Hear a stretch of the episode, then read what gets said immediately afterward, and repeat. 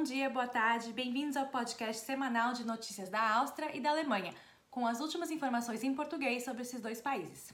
A União Europeia fechou um acordo com a Hungria e a Polônia para liberar o orçamento no bloco. Espera que eu vou explicar o que aconteceu. Todos os países da União Europeia precisam concordar com o orçamento e com as condições e regras nele. Esse ano, a Hungria e a Polônia, dois países que andam perdendo pontos no quesito soma democracia europeia, tiveram ressalvas com algumas determinações que, em linhas gerais, condicionam acesso ao dinheiro a princípios como transparência orçamentária e judiciário livre. É, também não acho um bom sinal alguém ter ressalva com isso, né? Polônia e Hungria então vetaram o orçamento e bloquearam acesso a um par de trilhões de euros em pleno ano de pandemia.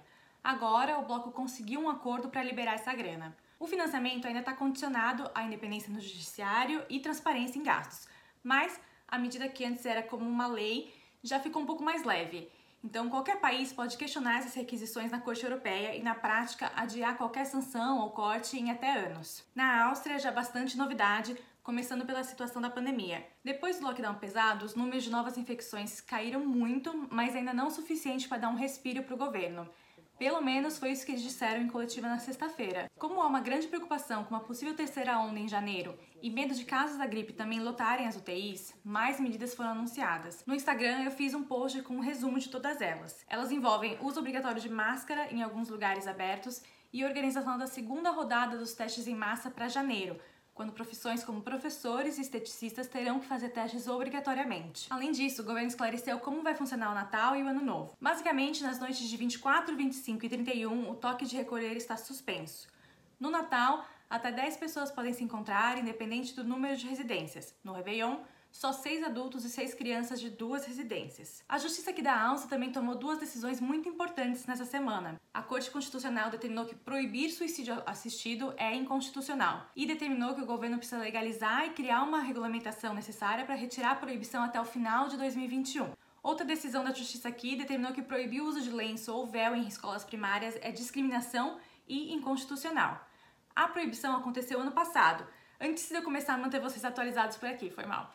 Mas eu vou explicar. Foi uma decisão que causou muita polêmica por aqui. Em 2019, a coalizão entre OVP, que é o partido do Kurz, e a extrema-direita FPO tinha determinado que garotas com menos de 10 anos não poderiam usar véus nas escolas. O governo tinha inclusive a intenção de alterar a lei para proibir meninas com menos de 14 anos de usar véus. No texto mesmo, eles proibiram algo como roupas com influência religiosa que cobrem cabeça. Na prática, todo mundo sabe o que isso significa. O governo tinha até esclarecido que outras vestimentas como as usadas por meninos judeus ou sikhs, não entraria na proibição. A corte então determinou que havia uma discriminação contra os véus islâmicos e proibiu a proibição. E finalmente, uma notícia bem quente que envolve tanto a Áustria quanto a Alemanha. Uma operação da polícia de Viena desmantelou um grupo que eles chamaram de milícia radical de extrema direita. Mas aqui a gente vai chamar de grupo terrorista mesmo. Com dinheiro vindo de tráfico de drogas, os suspeitos compraram uma quantidade absurda de armas e explosivos para estabelecer um grupo terrorista de extrema direita na Alemanha.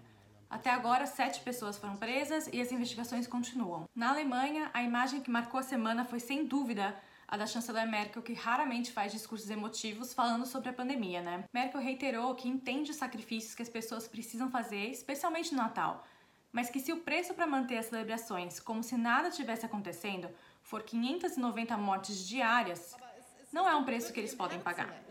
Aber wenn wir dafür den Preis zahlen, dass wir Todeszahlen von Tag am Tag 590 Menschen haben, dann ist das nicht äh, akzeptabel. E ela tá certa, né? Essa semana, a Alemanha atingiu recorde de número de novas infecções em 24 horas e recorde de mortes diárias.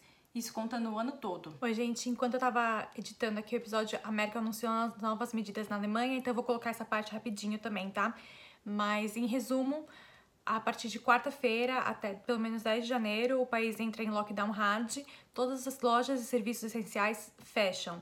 Escolas e creches também fecham. As empresas são incentivadas a colocar os funcionários em home office ou então dar férias remuneradas de final de ano para eles. E há, há uma proibição ao consumo de bebidas alcoólicas na Alemanha também. Mais informações eu vou colocar no post mais certinho no feed do Instagram, tá? Outra novidade dessa semana é que a Alemanha marcou a data para suas eleições gerais para 26 de setembro de 2021. Vai ser o adeus da Merkel, que depois de começar seu primeiro mandato em 2005, já avisou que não vai buscar a reeleição. O partido chanceler deve eleger um novo líder em janeiro do ano que vem. A língua alemã tem umas palavras que são muito lindas, especialmente quando você pensa na origem delas e tipo no significado, sabe? A palavra dessa semana é uma das minhas favoritas, Wissenschaft. Wissenschaft significa ciência. O sufixo schaft tem várias funções. Nesse caso, ele determina tipo um, um coletivo. E Wissen significa conhecimento. Então, Wissenschaft, ou ciência, nada mais é que um conjunto de conhecimentos. Ah, e a palavra é feminina, como a maioria das palavras que levam o sufixo Schaft. Então fica die Wissenschaft. É uma palavra linda e importante nos tempos que a gente está vivendo, né? É isso, pessoal. Obrigada por acompanhar. E não se esqueça também de conferir a página no Instagram. É aprevidele com dois L's. Boa semana e até a próxima. Tchau!